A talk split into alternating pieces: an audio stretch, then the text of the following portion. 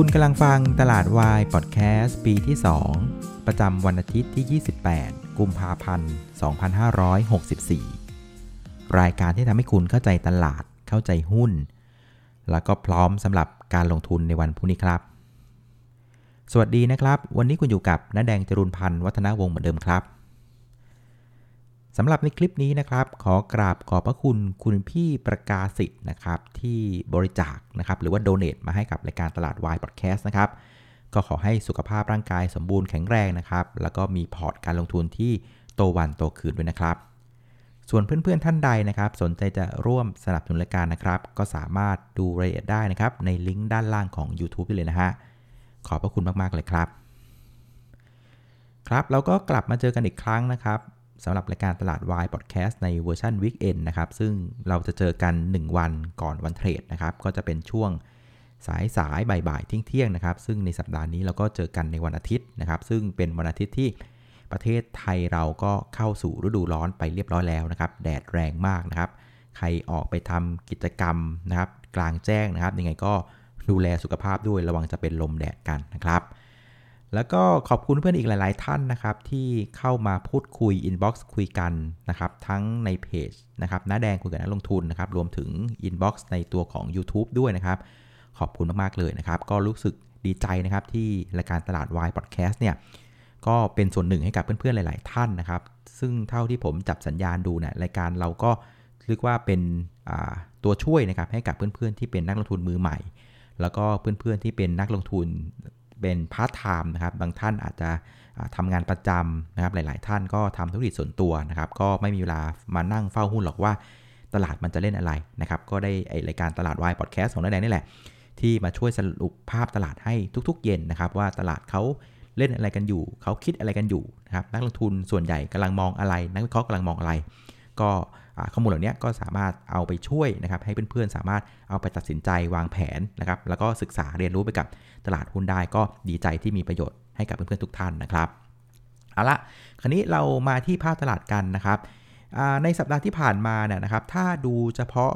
ราคาปิดของตลาดหุ้นนะจริง ๆ ถือว่าโอเคนะคือเรียกว่าแทบจะไม่ไปไหนนะครับ เพราะว่าตอนเมื่อวันอาทิตย์ที่แล้วนู้นนะฮะเราปิดกันที่ 500 จุดกลมๆนะครับแล้วก็ในวันพฤหัสซึ่งเป็นวันสุดท้ายของสัปดาห์การเทรดที่ผ่านมาเนี่ยเราปิดที่ 1,496 นะคือลบไปเพียงแค่ 4 จุด แต่ว่าไอ้ระหว่างสัปดาห์น่ะมันมีความผันผวนกันค่อนข้างแรงพอสมควรนะครับคราวนี้ประเด็นในสัปดาห์ที่ผ่านมานะครับ บ้านเราจริงๆ ส่วนใหญ่นะเป็นประเด็นบวกนะคือประเด็นบวกในแง่เรื่องของอการขับเคลื่อนนโยบายหลาย ๆ อย่างนะก็เรียกว่าทยอยออกมาได้ค่อนข้างดีนะครับ เรามีประเด็นในเรื่องของโครงการเรารักกันม 33 นะครับ ก็ช่วย 4,000 บาทให้กับประชาชนที่อยู่ในระบบประกันสังคมนะครับประมาณ 9.2 ล้านคนนะ อันนี้ก็เรียกว่าเริ่มมีการลงทะเบียนได้แล้วนะครับ ก็ถือว่าเป็นการเดินหน้านะครับ อันที่ 2 ก็คือเรื่องของการประชุมอภิปรายไม่ไว้วางใจนะครับ สุดท้ายก็ไม่มีประเด็นอะไรนะครับทางรัฐบาลเองนะครับก็ยกมือผ่านฉลุยกันหมดนะครับแม้ว่าจะมีประเด็นเรื่องของงูเห่า เกิดขึ้นทั้ง 2 ฝั่งนะทั้งฝั่งฝ่ายค้านแล้วก็ฝั่งรัฐบาล แต่ว่าสุดท้ายเบ็ดเสร็จนะครับรัฐบาลก็ยังเรียกว่าสามารถควบคุมเสียงได้ แล้วก็สามารถผ่านการอภิปรายไม่ไว้วางใจได้ อย่างไม่มีปัญหาอะไร เพราะฉะนั้นในเรื่องของการบริหารประเทศต่างๆนะมันก็ยังคงเดินหน้าได้อย่างต่อเนื่องนะครับ ส่วนประเด็นของสอบคอเองนะครับในสัปดาห์ที่ผ่านมาก็มีเรื่องของการผ่อนคลายมาตรการหลาย ๆ อย่างนะครับมีการกระชับพื้นที่ทั้งสีส้มลงมานะครับแต่ว่าสีแดงยังอยู่ที่สมุทรสาครเนาะแล้วก็มีเรื่องของการผ่อนคลายกิจกรรมนะครับเช่นเรื่องของการนั่งทานอาหารในร้าน ตอนนี้ก็ขยับได้ถึง 5 ทุ่มแล้วนะครับแล้วก็สามารถที่จะขายเรื่องของสุรายาเมาอะไรได้นะครับก็ถือว่าทำให้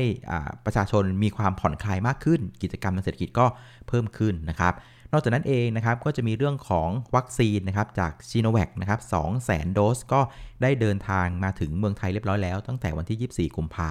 พันธ์จะเห็นว่าประเด็นในประเทศเนี่ยส่วนใหญ่เนี่ยนะครับเป็นประเด็นบวกเท่านั้นเลยนะครับแม้ว่าจะมีการอ่าเรียกว่ามีม็อบอะไรกันบ้างประปราย แต่ว่าก็ไม่ได้ถือว่าเป็นประเด็นที่เข้ามากดดันตลาดได้มากนักนะครับ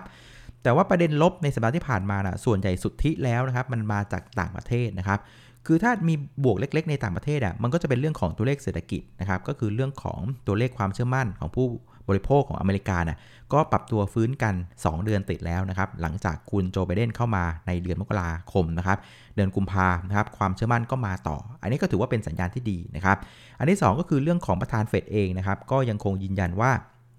เรื่องของเงินเฟ้อเนี่ยยังอยู่ในระดับต่ำอยู่นะครับยังเอาอยู่นะครับแล้วก็เรื่องของการพยายามช่วยเศรษฐกิจผ่านเรื่องของการ อัดฉีดสภาพคล่องต่างๆก็ยังคงดำเนินต่อไปนะครับ เพราะงั้นจริง ๆ แล้วเนี่ยอันนี้เป็นถือว่าเป็นข่าวดีคือ ถ้าสภาพคล่องนะครับยังอยู่ในตลาดแบบนี้นะครับ มันก็จะเป็นตัวหล่อเลี้ยงให้ให้ตลาดหุ้นได้ ซึ่งอันนี้ถือว่าเป็นข่าวดีนะ แต่ว่าอย่างไรก็ดีเนี่ยนะครับ ตลาดอะไม่รอคอย คือตลาดเองเนี่ยต้องยอมรับว่าตลาดหุ้นอะมันเป็นอะไรที่มันมองข้ามช็อตแม้ว่าประธานเฟดจะบอกว่าเฮ้ยเงินเฟ้อตัวนี้มันยังต่ำอยู่นะ มันยังไม่ถึงเป้าหมายเลย ต้องใช้เวลาอีกสัก2อสปีนะครับ แต่ว่าตลาดเองก็ เรียกว่าไม่รอไงคืออ่านขาดไปอีกว่าเนี่ยนะครับเดี๋ยวอเมริกาก็ต้องมีการเข้ามากระตุ้นเศรษฐกิจต่อเนื่องนะครับเรื่องของการอัดฉีดอะไรต่างๆนะครับมาตรการการคลัง 1.9 ล้านล้านนะครับปั๊มเงินมาอีกเพราะฉะนั้นในภาพใหญ่นะมันยังเป็นภาพที่สภาพคล่องเนี่ยมันล้นระบบ นั่นหมายความว่าภาพของเงินเฟ้อเนี่ยมันก็ยังคงเป็นภาพที่บวมอย่างต่อเนื่อง แม้ว่าวันนี้เงินยังไม่เฟ้อนะนะครับแต่คนมองข้ามช็อตว่าเฮ้ยแม่งข้างหน้าแม่งเฟ้อแน่นอนแบบเนี้ยนะครับเพราะฉะนั้นพอตลาดมองข้ามช็อตปุ๊บเนี่ยนะครับ ภาพเหล่านี้มันเลยไปสะท้อนออกที่ตัวของบอลยูพันธบัตรนะของสหรัฐ 10 ปีนะครับ เมื่อตอนวันศุกร์ที่แล้วนู้นนะครับ มันยังอยู่เพียงแค่ 1.34%เท่านั้นเองสำหรับพันธบัตรรัฐบาลสหรัฐ 10 ปีนะผลตอบแทนนะครับ ปรากฏว่าในสัปดาห์ที่ผ่านมาใช้เวลาเพียงแค่ 5 วันนะครับ จาก 1.34%น่ยวิ่งไป 1.614%นะครับในคืนวันพฤหัสซึ่งพุ่งมันเร็วมากเลย ใช้เวลาเพียงแค่ 4 วันน่ะ เพิ่มมา 27 basis point นี่ถือว่าเร็วมากนะนะครับ แต่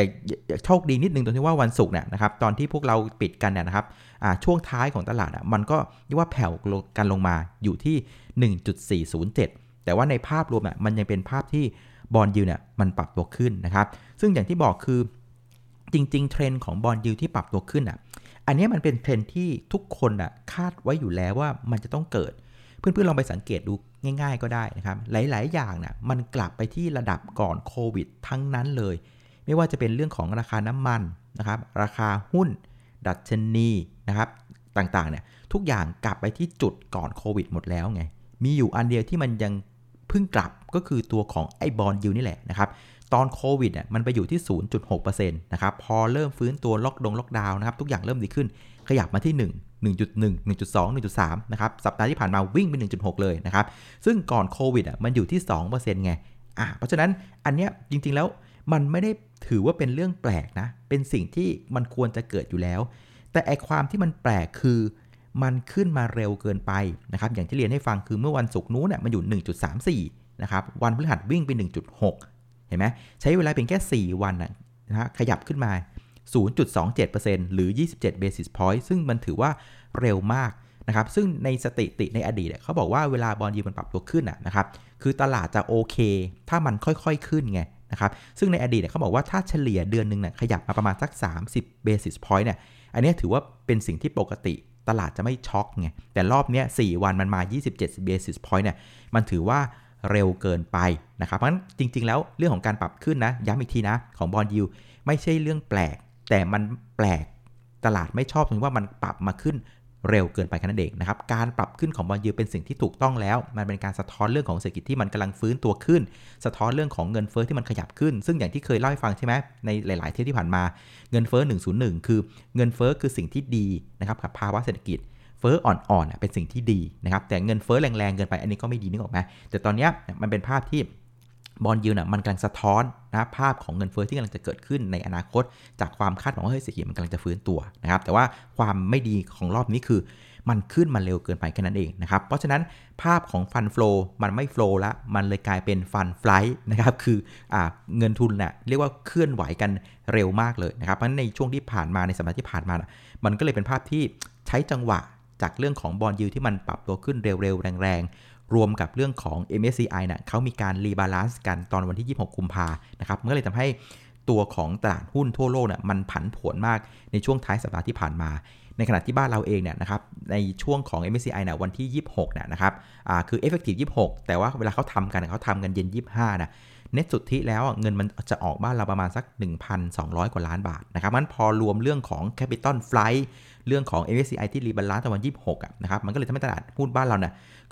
ค่อนข้างผันผวนมากในช่วงสัปดาห์ที่ผ่านมาโดยเฉพาะในวันศุกร์นะครับแต่ว่าอย่างอย่างใดก็ดีเนี่ยในภาพรวมอย่างที่เล่าให้ฟังคือ เราอะโชคดีตรงที่ว่าวันศุกร์เราหยุดนะครับเพราะฉะนั้นวันวันที่ผันผวนอะมันก็เลยกลายเป็นช่วงของพุธพฤหัสอะมันก็ผันผวนมากนะครับสุดท้ายเซ็ตอินเด็กซ์เนี่ยจากพันห้านะครับอ่าระหว่างสัปดาห์ลงมาทำจุดต่ำสุดที่ 1,476 ในวันจันทร์นะครับแล้วก็ฟื้นขึ้นมายกโลมาเรื่อยๆ สุดท้ายไปปิดที่ 1,496 ในวันพฤหัสก็ผันผวนกันพอสมควรนะครับแต่ว่าอย่างไรก็ดีเนี่ยต้องระวังนิดนึงตรงที่ว่าตอนที่วันศุกร์อะ ที่เราหยุดหยุดกันนะฮะชาวบ้านเขาลงกันโหดนะนะครับ ต้องเรียนตรงๆแล้วในเอเชียเนี่ยลงกัน 2-3%เลยนะครับเพราะฉะนั้นวันจันทร์พวกนี้อาจจะมีเสียวนิดนึงนะครับ แต่ในมุมผมผมไม่ได้เสียวมากนะ เดี๋ยวจะมาเล่าให้ฟังว่าทำไมถึงไม่เสียวมาก เพราะว่าอย่างนี้ฮะเอาเลยแล้วกัน คือในวันศุกร์นะฮะสังเกตดูหุ้นที่ลงหนักๆนะมันคือตลาดหุ้นในเอเชียเหนือนะครับญี่ปุ่นนะลงมา 4%จีน 2%ฮ่องกง 3.6%เกาหลีใต้ 2.8 เห็นไหมคือเอเชียเหนือนะลงหนักมากในวันศุกร์ตอนที่เราปิดกันมาคาบูชานะครับ แต่ว่าถ้าไปดูอีกโซนหนึ่งนะครับ ซึ่งเราอยู่ในโซนนี้ก็คือโซนอาเซียนนะครับ โดยเฉพาะกลุ่ม TIPs นะครับ ฟิลิปปินส์นะครับในวันศุกร์บวก 0.6 นะครับ อินโดนีเซียลบ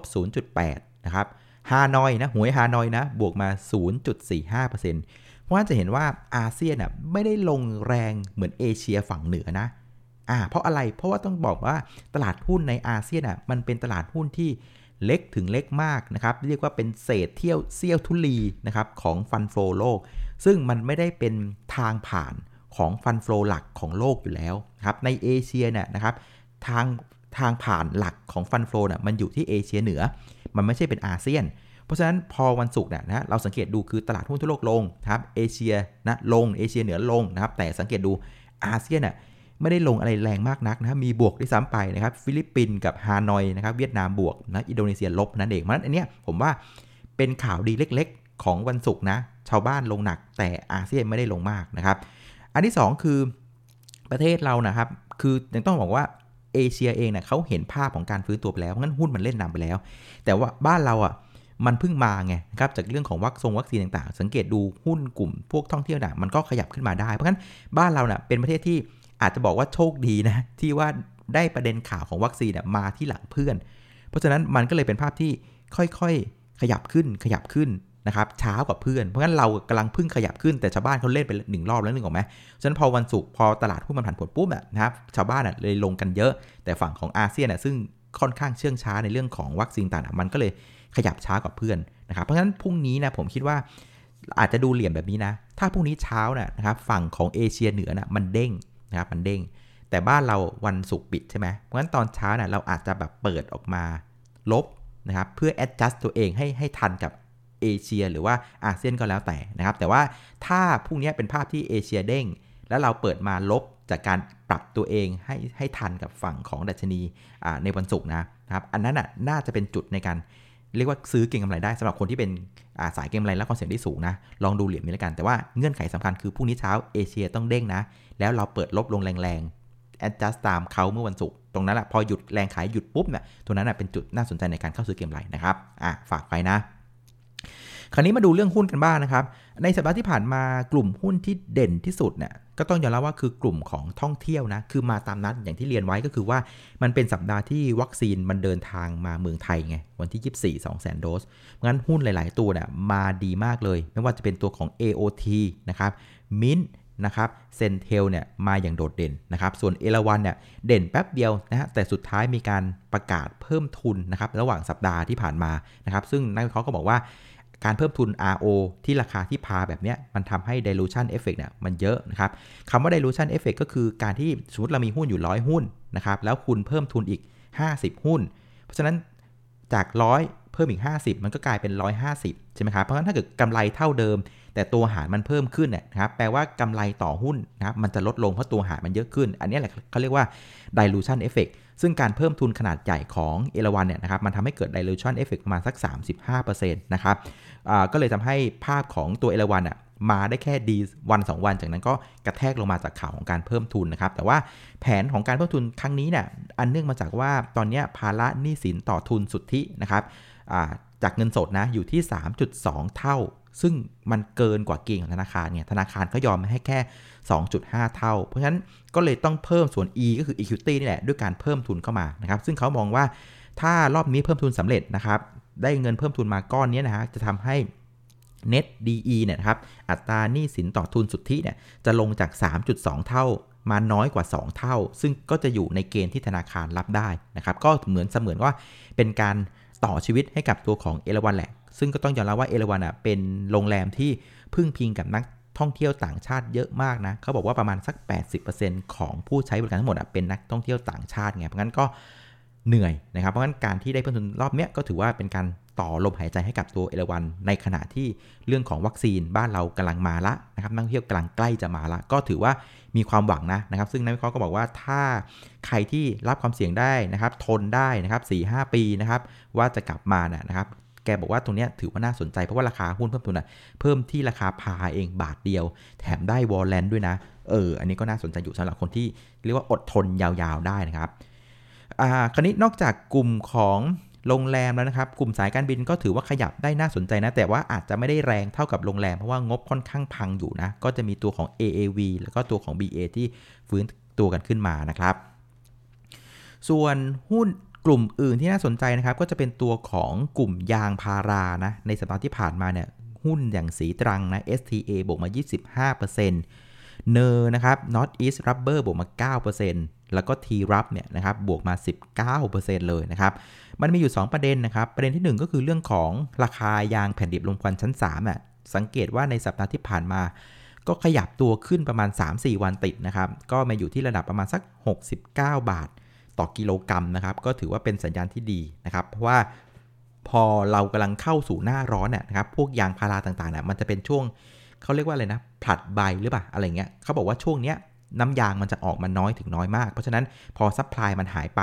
แต่ว่าอุปสงค์นะครับ demand น่ะมันยังคงแข็งแรงอยู่ทั้งจากฝั่งของจีนเอง ฝั่งของไทยเอง ฝั่งของโลกเองเนี้ยเพราะงั้น demand ยังแข็งแรงแต่ supply มัน drop แบบเนี้ย มันก็ทำให้ตัวของราคายางมันน่าจะอยู่ในโซนระดับสูงไปอีกไตรมาสหนึ่งได้สบายๆนะครับ ส่วนประเด็นที่ 2 ก็เป็นประเด็นเรื่องของผู้ประกอบการหลายๆหลายท่านเนี่ยก็มองในเรื่องของการที่จะเอาพื้นที่ที่เหลือเนี่ยไปปลูกพวกของกันชงอะไรพวกนี้นะฮะ ก็เป็นประเด็นบวกในเชิงเซนิเมนต์ข่าวเข้ามาก็เลยทำให้หุ้นราคายางเนี่ยปรับตัวได้ค่อนข้างดีในสัปดาห์ที่ผ่านมานะครับ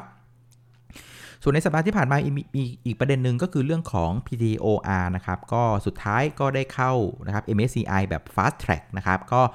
ได้เข้าเรียบร้อยแล้วนะครับ แล้วก็ทางกองทุนต่างๆ ก็ได้มีการทั้งซื้อทั้งขายเพื่อเอาใส่เข้ามาในพอร์ตของเขาเรียบร้อยแล้ว ในตอนเย็นวันพฤหัสนะครับ ซึ่งสุดท้ายเนี่ย OR ก็ปิดตลาดนะครับที่ 29 บาท 50 นะครับ ราคาสุดท้ายตอนเย็นวันพฤหัสนะครับ ก็เป็นราคาเริ่มต้นของการเข้าไปสู่ ดัชนี MSCI เรียบร้อยแล้วนะครับ ซึ่งต้องระวังนิดนึงนะ คือหลังจากเนี้ยมันก็จะเป็นช็อตที่ OR เนี่ยมันจะก็ต้องเดินไปตามปัจจัยพื้นฐานแล้วล่ะครับกำไรโตไหมนะความเสี่ยงบริหารได้ไหมนะครับ มีโอกาสอะไรใหม่ ๆ หรือเปล่า ก็ต้องไปรอลุ้นกันนะครับ ซึ่งในตัวของ IAA Consensus นะของตลาดหลักทรัพย์ผมเข้าไปดูตัวนี้ราคาเหมาะสมเฉลี่ยของ PTOR นะอยู่ที่ 23.40 บาทนะครับงั้นวันพฤหัสปิดที่ 29.5เนี่ย ก็ต้องยอมรับว่าราคาเนี่ยเล่นกันนำตัวของพื้นฐานไปพอสมควรแล้วเหมือนกันนะอ่าเพราะฉะนั้นก็ต้องระมัดระวังด้วยแล้วกันนะครับสำหรับคนที่จะเก็งกำไรในตัวของ OR นะครับต้องดูตัวเองนะว่าเข้าไปด้วยเก็งกำไรในเชิงของโมเมนตัมเรื่องของอกองทุนจะเข้ามาเอาอะไรเงี้ยก็ว่ากันไป หรือใครที่จะลงทุนในเชิงพื้นฐาน คุณก็ต้องดูเรื่องของราคาเหมาะสม เอามาเปรียบเทียบกันด้วยนะ เลือกให้ถูกนะนะครับ ส่วนอีกกลุ่มหนึ่งที่น่าสนใจก็จะมีกลุ่มของเดินเรือนะครับ ในสัปดาห์ที่ผ่านมาก็ปรับตัวขึ้นค่อนข้างดีเลยหลาย ๆ กองเรือนะครับ ไม่ว่าจะเป็นตัวของ RCL PSL นะ แต่ว่ามาตกม้าตายกันตอนวันศุกร์นะครับ ก็ในฝั่งของ RCL ก็จะเป็นเรื่องของงบนะ คืองบออกมาดีเลยนะครับ แล้วก็ดีกว่าคาดด้วยนะครับ แต่หุ้นเป็นลักษณะถูก sell on fact นะครับแล้วก็ตัวของ PSL เองนะงบก็ออกมาขาดทุน 1,300 ล้านนะครับ แต่ว่าอย่างที่บอกคือมันมี เรียกว่าเริ่มเห็นแสงสว่างนะครับ ไตรมาส 4 เริ่มพลิกกลับมามีกำไรครั้งแรกในรอบ 4 ไตรมาสละ แล้วก็ outlook ของผู้บริหารก็ให้มุมมองที่ดีเลย เขาบอกว่าอุตสาหกรรมเรือเทกองในรอบนี้เนี่ยนะครับ น่าจะเป็นภาพของการ turnaround ได้สวยกว่าตอนของ Hamburger Crisis อีก เพราะว่าตอนหลัง Hamburger Crisis ตอนที่ถล่มกันตอนนั้นนะครับ ตอนนั้นน่ะภาพของ demand supply ยังไม่ดีเลยนะครับ demand ยังติดลบนะครับสามเปอร์เซ็นต์กว่า ในขณะที่ภาพของอุปทานนะครับกองเรือทั่วโลกยังขยายตัวระดับ 7-8%อยู่นะครับเพราะฉะนั้นภาพนั้นเป็นภาพที่อุปสงค์นะการฟื้นตัวอุปสงค์ช้ากว่าการฟื้นตัวของอุปทาน แต่ว่าในภาพของวิกฤตโควิดในรอบนี้เนี่ยการฟื้นตัวเนี่ยนะครับผู้บริหารของพีเซลให้ภาพที่น่าสนใจเลยคือตอนนี้นะครับภาพของอุปสงค์เนี่ยนะครับเร่งตัวขึ้นประมาณสัก 4%นะครับบวกนะฮะในขณะที่อุปทานนะครับเรือเทกองทั่วโลกเนี่ยเจ๊งกันไปหมดละนะครับ ไม่มีใครสั่งต่อเรือละ เพราะฉะนั้นตอนนี้ภาพอุปทานมันเพิ่มขึ้นเพียงแค่ 1%เพราะฉะนั้นมันเป็นครั้งแรกของทุกๆ วิกฤตที่อุตสาหกรรมเรือไทกองในรอบนี้เป็นภาพที่อุปสงค์เพิ่มขึ้นแรงกว่าอุปทาน ในขณะที่ประเด็นที่ 2 คือเรื่องของเครื่องจักรนะครับ ตอนนี้เครื่องจักรเศรษฐกิจของโลกที่สำคัญที่สุดก็คือ 2 ประเทศใช่ไหมทั้งจีนและก็สหรัฐอเมริกานะครับ ซึ่งทั้งคู่เองนะก็อัดมาตรการกระตุ้นเศรษฐกิจมาเรื่อยๆนะครับ ในปลายปีที่แล้วเนี่ยจีนก็อัดมาละ5 0 0แสนล้านเหรียญ อเมริกาเองอยู่ระหว่างพูดคุยอีก 1.9 ล้านล้านเหรียญ เพราะฉะนั้นปีนี้เป็นปีที่เป็นการฟื้นตัวที่อุปสงค์ฟื้นตัวแรงกว่าอุปทาน แล้วมี 2 เครื่องจักรสำคัญคือสหรัฐอเมริกาสหรัฐอเมริกากับจีนเนี่ยที่กำลัง ช่วยเหลือเศรษฐกิจโลกอยู่นะครับเพราะงั้นก็มองว่าน่าจะเป็นการฟื้นตัวที่น่าสนใจนะสำหรับตัวของ PSL แต่ว่าโอเควันศุกร์อาจจะโดนภาพของการขายทำรายการจาก PSL แล้วก็มันมากดตัวของอของ RCL แล้วก็มากดตัว PSL ด้วยนะครับ ซึ่งสุดท้ายแกก็ติดแคชบาลานไปเรียบร้อยนะ PSL เพราะว่าตัวของ PE นะครับยังยังไม่มีอยู่ เพราะว่า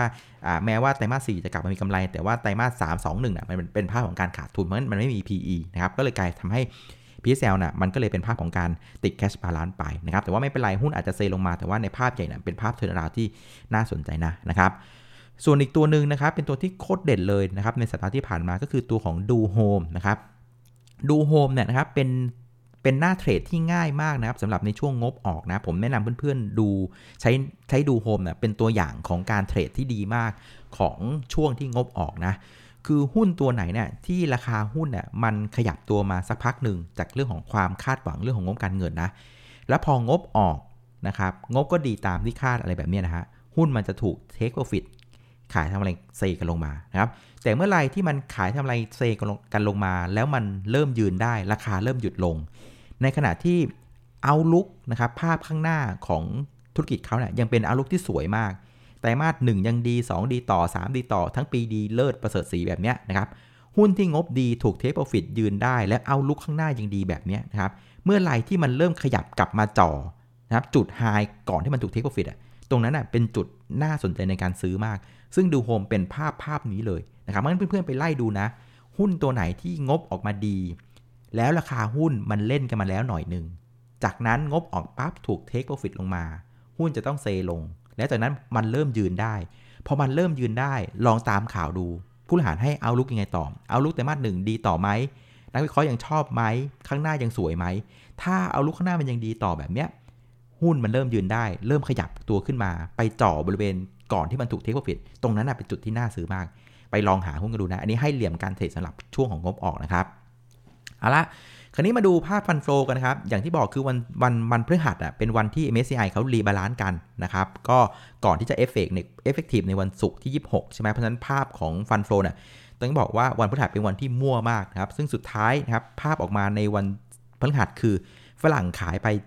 7,446 ล้านบาท โหดร้ายทารุณมากครับ รวมกับวันพุธเนี่ยนับ 2 วันก็ขายไป 9,800 ล้านบาทในสัปดาห์ในสัปดาห์ที่ผ่านมานะ ขายกันช่วงวันพฤหัสวันศุกร์นะครับอ่าขอไปพุธพฤหัสส่วนกองทุนนะครับก็ยังงงๆกงๆอยู่นะกองทุนไทยเนี่ยก็เป็นภาพของการซื้อนะ1,858ล้านบาทนะครับเพราะฉะนั้นภาพหลักๆ ของในฟันโฟในสัปดาห์ที่ผ่านมาเป็นภาพที่นักทุนต่างชาติเป็นภาพของการปรับพอร์ต จากเรื่องของ MSCI rebalance แล้วก็เรื่องของ bond yield ที่มันพุ่งขึ้นเร็วเกินไปนะครับ คราวนี้ในสัปดาห์หน้านะครับประเด็นที่เด่นๆที่สุดอะผมว่ายังคงเป็นเรื่องของ bond yield นะยังคงต้องจับตาดูอยู่ แต่ว่าข่าวดีคือตอนวันศุกร์ตอนที่เราปิดอะนะครับมันย่อลงมาจาก 1.6 มาเหลือ 1.4 แล้ว ก็ถือว่าเป็นสัญญาณที่ดีนะครับ ช่วยเพลาๆกันนิดนึงนะครับเพราะงั้นก็รอดูนิดนึงนะครับ คือถ้า 1.4 มันยืนได้ไม่เด้งกลับไป 1.7 แบบนี้นะครับ ผมว่ากระแสที่ fund flow ไม่ใช่ fund fly เนี่ยที่มันบินเนี่ยมันน่าจะบินช้าลงนะครับ มันก็จะง่ายขึ้นสำหรับการ trade หุ้นนะครับส่วนอีกประเด็นหนึ่งนะครับ ก็คือประเด็นเรื่องของการปรับตัวตามเพื่อนอย่างที่บอกคือวันศุกร์อะตอนที่เราปิดเนี่ยชาวบ้านเขาลงกันหมดนะครับสองสามเปอร์เซ็นต์โดยเฉพาะเอเชียเหนือน่ะอาเซียน อาจจะมีบวกสลับบ้าง แต่ว่าใน sentiment ภาพรวมเนี่ยเราน่าจะต้องมีการถูกขายเซกันลงมานะครับ แต่เชื่อว่าไม่น่าจะแรงถึงขนาดคล้ายๆกับเอเชียเหนือที่ลงกัน 2-3%นะครับ เพราะว่าอาเซียนเองก็เป็นตัวอย่างให้เราเห็นแล้วว่า ตอนวันศุกร์เองมันไม่ได้ลงแรงนะ มันมีบวกด้วยเบาๆ ด้วยซ้ำไปสลับสลับกันอยู่ แถมบ้านเราเองเนี่ยวัคซีนก็มาละนะครับ เมื่อเช้าเนี่ยนะครับคุณอนุทินชาญวิรุกุลก็ถูกฉีดไปเรียบร้อยแล้วนะครับ แม้ว่านายกตู่บอกว่าเฮ้ยขอข้ามไปก่อนพอดีว่านายกตู่อายุเกิน 59 ขวบนะ ซึ่งไอ้วัคซีนของซีโนแวคเขาบอกว่าถ้าเกิน 59น่ะขอขอขอเอาไว้ก่อนแล้วกันขอเน้นคนที่ต่ำกว่า 59 ขวบก่อน แต่ว่าการเห็นภาพของการฉีดวัคซีนน่ะมันก็เป็นเรื่องที่ดีสำหรับประเทศเราเพราะฉะนั้นอาเซียนเองไม่ได้ลงแรง นะครับในวันศุกร์ในขณะที่บ้านเราวัคซีนเริ่มมาแล้ว เพราะฉะนั้นผมคิดว่าบ้านเราไม่น่าจะลงแรงในวันพรุ่งนี้นะครับ ส่วนอีกประเด็นหนึ่งในสัปดาห์หน้าที่ต้องสับตาก็คือเรื่องของ ดัชนีผู้จัดการฝ่ายจัดซื้อนะครับในสัปดาห์หน้ามีเยอะเลยทั้งฝั่งของจีนแล้วก็ของสหรัฐด้วยนะครับ ซึ่งอันเนี้ยเพื่อนๆที่เป็นสายโมเมนตัมนะครับสายลงทุนระยะยาวให้ดูตัวนี้ดีๆนะครับ คือถ้าตัวเลข PMI จีนยังสามารถยืนได้ในระดับสูงแบบนี้นะ 51 กว่าๆนะ และอเมริกาก็ยังเป็นภาพที่ฟื้นอย่างต่อเนื่องแบบนี้นะครับ ผมคิดว่าภาพระยะกลางและยาวของสีโลกนะมันถือว่าใช้ได้เลย ซึ่งเพื่อนๆก็ต้องเข้าใจว่า ถ้าเราเป็นนักทุนระยะยาวนะสิ่งที่เพื่อนๆต้องตามให้มากที่สุด คือเรื่องของปัจจัยพื้นฐาน คือถ้าปัจจัยพื้นฐานของโลกดีนะครับ พื้นที่จีนดี อเมริกาดีนะครับ ไทยมันก็ควรจะดีด้วยนึกออกไหมแม้ว่าอาจจะวิ่งช้ากว่าเพื่อนนะครับ เราต้องดูประเด็นนี้นี่เป็นสำคัญนะครับ ส่วนอีกประเด็นหนึ่งนะครับก็คือเรื่องของ o p e ปนะครับ o p e ปจะมีการประชุมกันในวันที่ 4 มีนานะครับ ก็น่าจะผมเดานะ ผมเดาว่าไม่น่าจะมี action อะไร น่าจะเป็นในภาพของการ พยายามรักษาระดับราคานะครับอย่างตอนนี้ราคาน้ำมันที่ West Texas มันอยู่ที่ 61.5 เหรียญนนะครับ ผมว่าตัวนี้มันอยู่ในระดับที่เท่าๆกับก่อนโควิดแล้วล่ะคือมันไม่จำเป็นที่ o p e ปจะต้องดันราคาไป 70 เหรียญนึกออกไหมคือผมว่า o p e ปเองเขาก็เข้าใจสถานการณ์ของสิโลกว่ามันอยู่ในช่วงของการฟื้นตัว เพราะฉะนั้นผมคิดว่าภาพมันออกมาเนี่ยมันจะเป็นภาพที่ o p e ปพยายามจะประคองนะครับเรื่องของราคาน้ำมันอยู่ระดับนี้แหละ แล้วตัวเองค่อยๆขยับนะครับการผลิตขึ้นมาเรื่อยๆ ดีกว่า แทนที่จะแบบไปพยายาม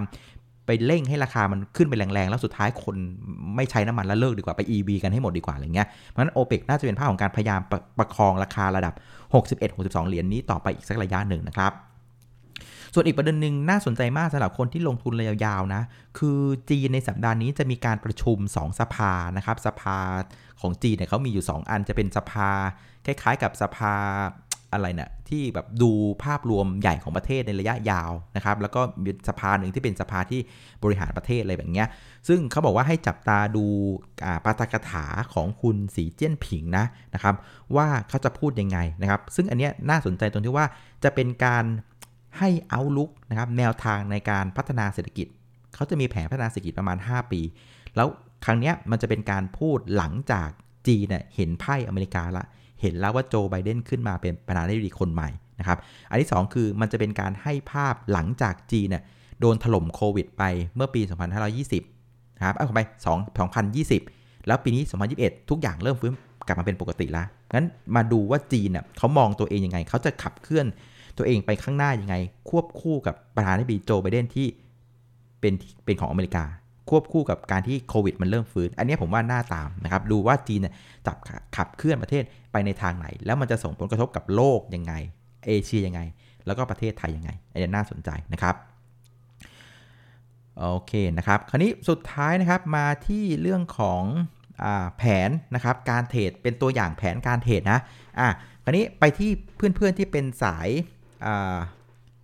โมเมนตัมก่อนแล้วกันครับสำหรับคนที่เป็นสายระยะกลางถึงระยะยาวนะ แผนเดิมของเราที่ให้ไว้ตอนเทปเมื่อวันพุธก็คือว่า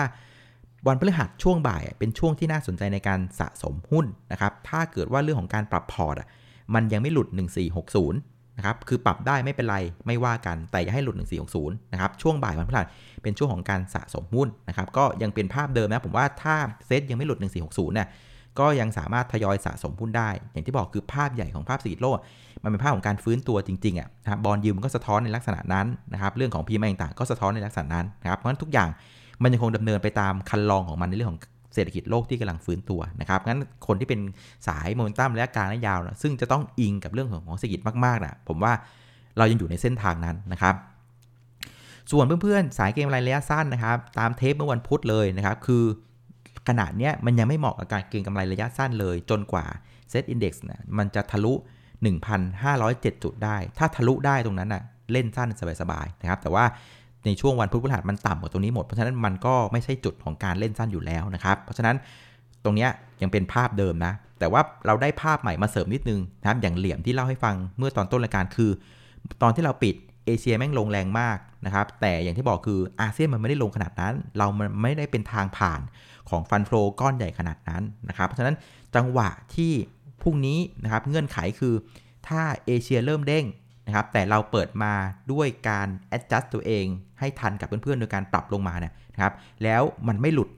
1460 ผมว่าแรงขายหมดเป็นจังหวะของการเล่นเก่งอะไรได้นะครับในหน้าเทรดที่เป็นลักษณะของการเล่นเด้งย้ำนะ เล่นเด้งนะครับซึ่งหน้าเทรดที่น่าสนใจนะครับหน้าหุ้นที่น่าสนใจนะผมก็มองเป็นเรื่องของกลุ่มท่องเที่ยวนะครับเพราะว่าอย่างที่บอกคือเราเริ่มเห็นการฉีดวัคซีนละทุกอย่างมันกำลังเข้ามาเรื่อยๆนะครับก็ฝากด้วยกันถ้ากลุ่มท่องเที่ยวมันเปิดเทกันลงมานะครับเหมือนกับภาพของตลาดผมว่าเป็นจุดสนใจในการเลือกซื้อเหมือนกันนะอ่าโอเคนะเอาละครับก็ครบถ้วนประมาณนี้นะครับสำหรับรายการ ตลาดวายพอดแคสต์นะครับก็กราบขอบคุณอีกครั้งนะครับสำหรับเพื่อนๆที่กดไลค์กดแชร์ให้นะครับเพื่อนๆที่ติดตามกันมา ตั้งแต่เทปแรกๆนะตอนนี้ก็ใกล้จะ 300 เทปนะในเวลาปีกว่า ขอบคุณมากเลยที่ติดตามกันมานะครับรวมถึงเพื่อนๆหลาย ๆ ท่านที่อุตส่าห์บริจาคทุนทรัพย์เข้ามานะครับทำให้รายการเราสามารถพัฒนาอุปกรณ์นะครับได้ไมโครโฟนดีๆออกมา ได้สามารถให้เสียงดีๆให้กับเพื่อนๆฟังได้ลื่นหู ขอบคุณมากๆเลยนะครับ เอาละวันนี้ขออนุญาตลาไปก่อนนะครับ เดี๋ยวเรามาเจอกันอีกทีในวันพรุ่งนี้ช่วงเย็นๆนะครับ สวัสดีครับ